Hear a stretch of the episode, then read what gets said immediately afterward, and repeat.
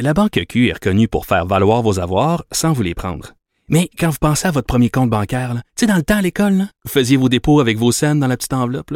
Hmm, C'était bien beau. Mais avec le temps, ce vieux compte-là vous a coûté des milliers de dollars en frais, puis vous ne faites pas une scène d'intérêt. Avec la Banque Q, vous obtenez des intérêts élevés et aucun frais sur vos services bancaires courants. Autrement dit, ça fait pas mal plus de scènes dans votre enveloppe, ça. Banque Q. Faites valoir vos avoirs. Visitez banqueq.ca pour en savoir plus.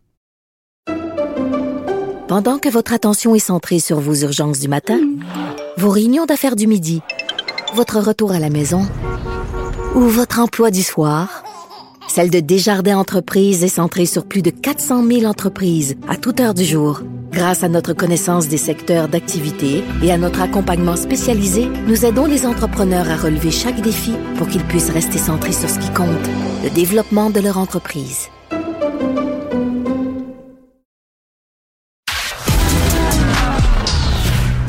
Culture aux affaires publiques. Vous écoutez Sophie Durocher. Cube Radio. Depuis les tout débuts de la pandémie, euh, c'est une personne vers qui je me tourne quand j'ai besoin d'avoir l'heure juste euh, en termes de politique publique. Euh, C'est l'analyste Patrick Derry. Il est au bout de la ligne. Bonjour Patrick. Bonjour Sophie. Écoute, euh, la semaine dernière, semble-t-il que Dr Arruda a fait une déclaration que tu trouves surréaliste. De quoi s'agit-il, Patrick? Bon, écoute, c'est lors du point de presse de mardi, je l'avais raté sur le coup, et je pense que j'étais pas le seul. Euh, un journaliste a demandé à Dr Arruda à propos de la transmission par aérosol et de l'efficacité des masques, s'il y avait des études. Et euh, là, Dr Arruda a commencé par répondre qu'il y avait de- des évidences sur les aérosols, mais c'était- sur les masques, pardon, euh, que ça réduisait, mais que c'était pas clair. Et là, il a dit ceci. Il n'y a pas d'études randomisées sur l'efficacité des masques. Et euh, bon, c'est quoi une étude randomisée? C'est tu mets un groupe dans une condition, par exemple, avec un masque, et tu mets un autre groupe Ben oui. dans les mêmes conditions, pas de masque, et tu compares en science, ça se fait pour euh, des médicaments, par exemple. C'est la façon de, de- de savoir si un médicament est efficace ou si c'est seulement un effet placebo. Mais une étude randomisée pour une pandémie, ça arrivera jamais. Ben, heureusement, Heureusement, Ben, parce que ben- ça voudrait dire qu'on mettrait, mettons, 100 personnes avec un masque, on les expose au virus, puis 100 personnes, pas de masque, on les expose au virus, puis on- après, on compte le nombre de morts. C'est ça. Fait que c'est, moi, je, je peux, je peux éviter tout de suite à Dr. Arruda de faire ses recherches. Là. Il n'y en a pas, il n'y en aura jamais. Ceci dit, des études sur le masque, il y en, évidemment, il y en a plein depuis la pandémie, mais il y en avait aussi avant la pandémie et des études portant sur l'efficacité du masque pour réduire la propagation des, coronavirus. Évidemment, pas celui-là, mais d'autres coronavirus, donc des virus semblables. Il y en avait. Il y en avait plusieurs, puis il y avait des recommandations qui étaient faites avant. Mais ça, c'était pas le, c'était pas le plus gros de l'affaire. Sur la transmission par aérosol, Dr Arruda a répondu ceci. Il y a, là, je le dis dans ces mêmes mots qui sont parfois un peu difficiles à suivre, mais on va comprendre. Il y a de la transmission aérosol, mais c'est pas la majeure non plus comme telle. Donc, autrement dit, c'est pas le principal mode de transmission. Ben- Ça, c'est un discours de bureaucrate de santé publique. Ça fait plus d'un an que les scientifiques disent que les aérosols sont probablement le mode principal de propagation. Puis quand je parle de scientifiques, je parle pas de, de- de- de représentants de la santé publique, des autorités de santé publique, c'est vraiment de scientifiques, des experts en euh, propagation des fluides et suite. Absolument. Et, et ça, ça remonte, là, les premiers indices qu'on a eu de ça, c'est au printemps 2020, alors qu'on avait des événements super propagateurs où, en dedans de quelques instants, par exemple, dans une chorale, une trentaine de personnes étaient infectées simultanément. Oui. Il y a eu le cas du Diamond Prince- Princess, le, le- le bateau de croisière. Il y a eu des cas dans des Starbucks, ainsi de suite. Et tellement qu'à partir du, de la mi-juillet, euh, en fait, à la mi-juillet l'année passée, donc 2020, toujours, ça fait plus d'un an, il y a plus de 200 scientifiques et experts qui ont écrit à l'Organisation mondiale de la santé. On se Hey, souvient très bien. Oui. C'est ça, c'est important, les aérosols. Et euh, fait, donc, puis ça a été documenté depuis, puis bon, euh, ça semble de plus en plus évident que c'est vraiment le, mode principal, peut-être même le mode prédominant.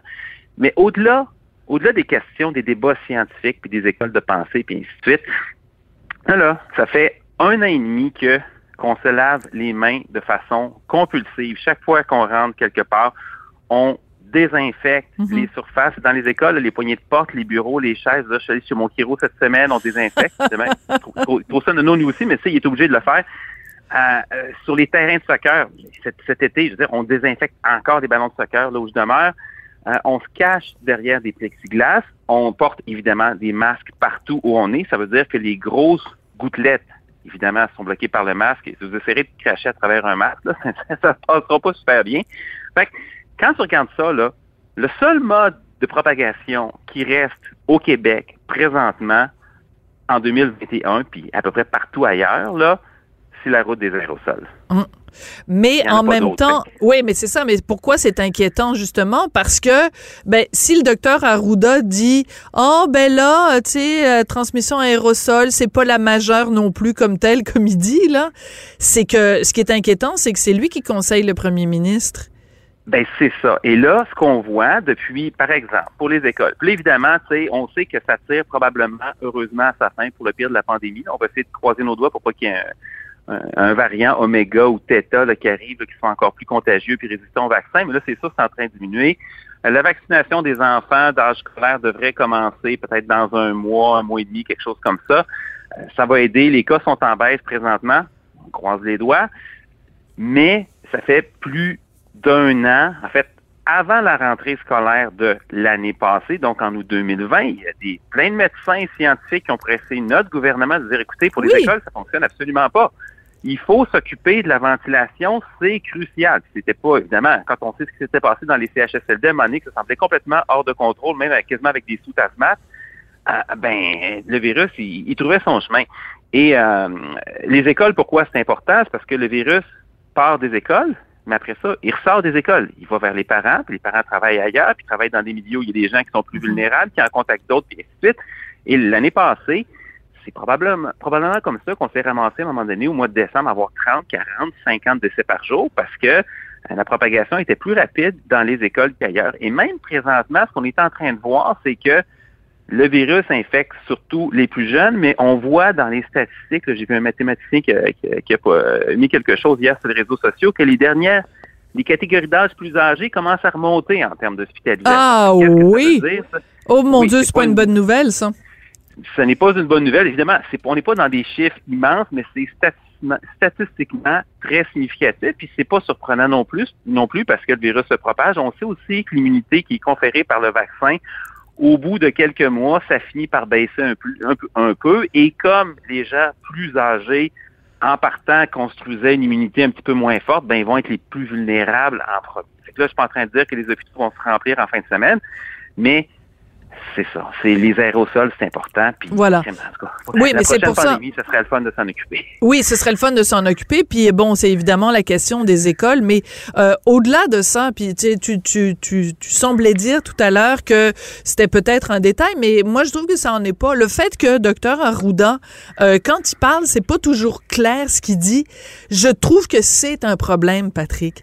Quand tu as un directeur de la santé publique qui euh, c'est super important les conférences de presse qu'il fait. Puis quand il dit une phrase, il y a de la transmission aérosol, mais c'est pas la majeure non plus comme telle.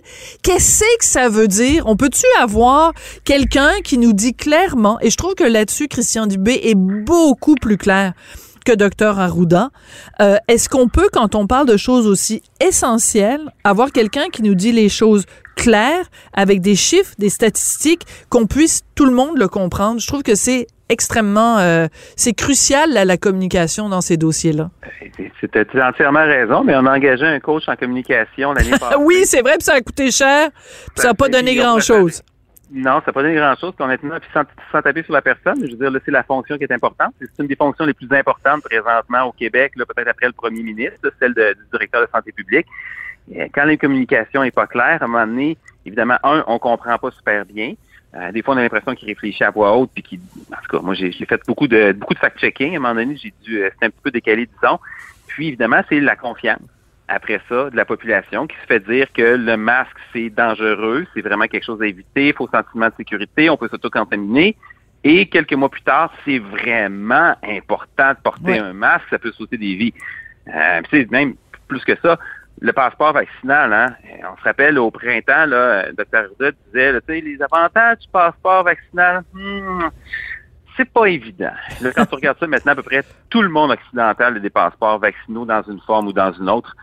Euh, puis, ben, Voilà. Et ce genre de, de cha-cha, tu sais, où tu fais un pas par en avant, un pas par en arrière, le problème, c'est que ça donne du, euh, du carburant aux complotistes et aux anti-vaccins et aux anti-mesures sanitaires qui regardent le gouvernement aller en disant, ah, ah, ah, vous contredisez, puis vous savez pas ce que vous dites, puis ça, puis ça leur donne des arguments. Et entre autres, j'ai vu passer euh, cette semaine une déclaration de Bernard euh, Gauthier, mieux connu, bon, j'aime pas ça utiliser les petits surnoms des gens, mais Bernard Rambo Gauthier, donc euh, syndicaliste de la, de représentant syndical de, de la Côte-Nord, qui est vraiment, lui, anti-vaccin, anti-mesures sanitaires, et il a fait une vidéo dans son auto qui circule beaucoup, beaucoup dans ce milieu-là. Je vais en écouter un petit extrait parce que ma question pour toi, c'est comment on fait pour contredire ces gens-là. Alors, on écoute un petit extrait de Bernard Gauthier, le syndicaliste. Le peuple veut pas se réveiller. On dirait que vous aimez ça.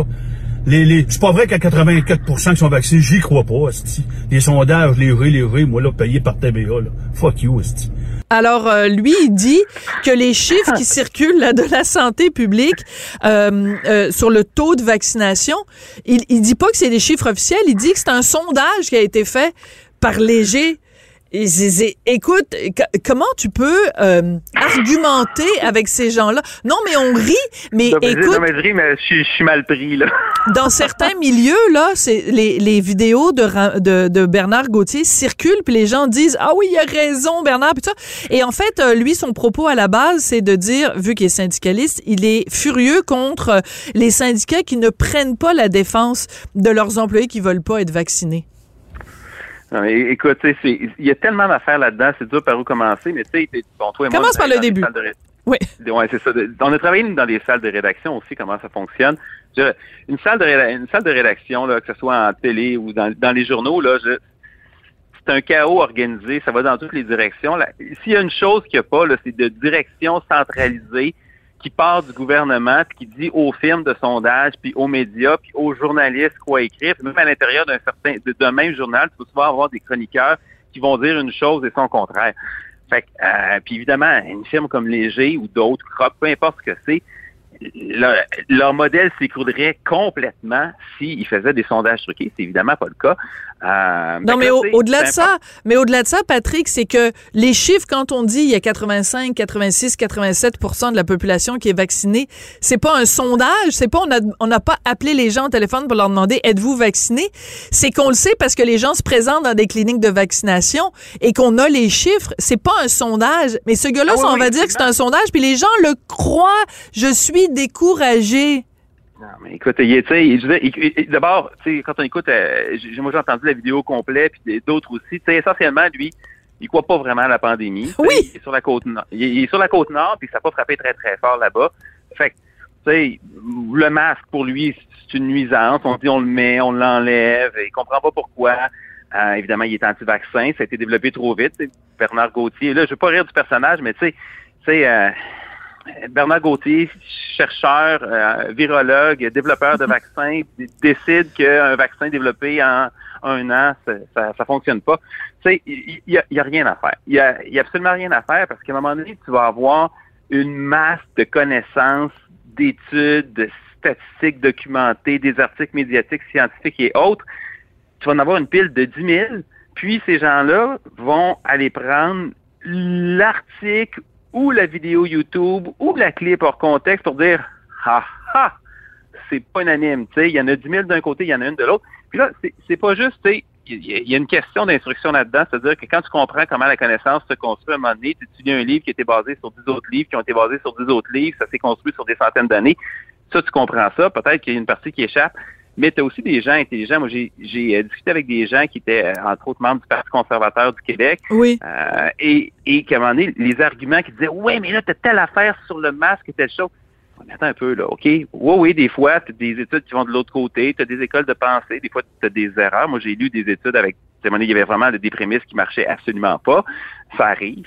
Euh, mais ils vont chercher ce qui fait leur affaire. Fait que, tu sais, puis évidemment, on voit, c'est un syndicaliste de combat. Là. Je veux dire, je caricature, mais il est presque à l'époque de Germinal où c'est les bons contre les méchants. Puis lui, il est les bons. Puis l'employeur, c'est les méchants. Il a parlé d'employeur agresseur, que ce soit le gouvernement ou l'employeur privé.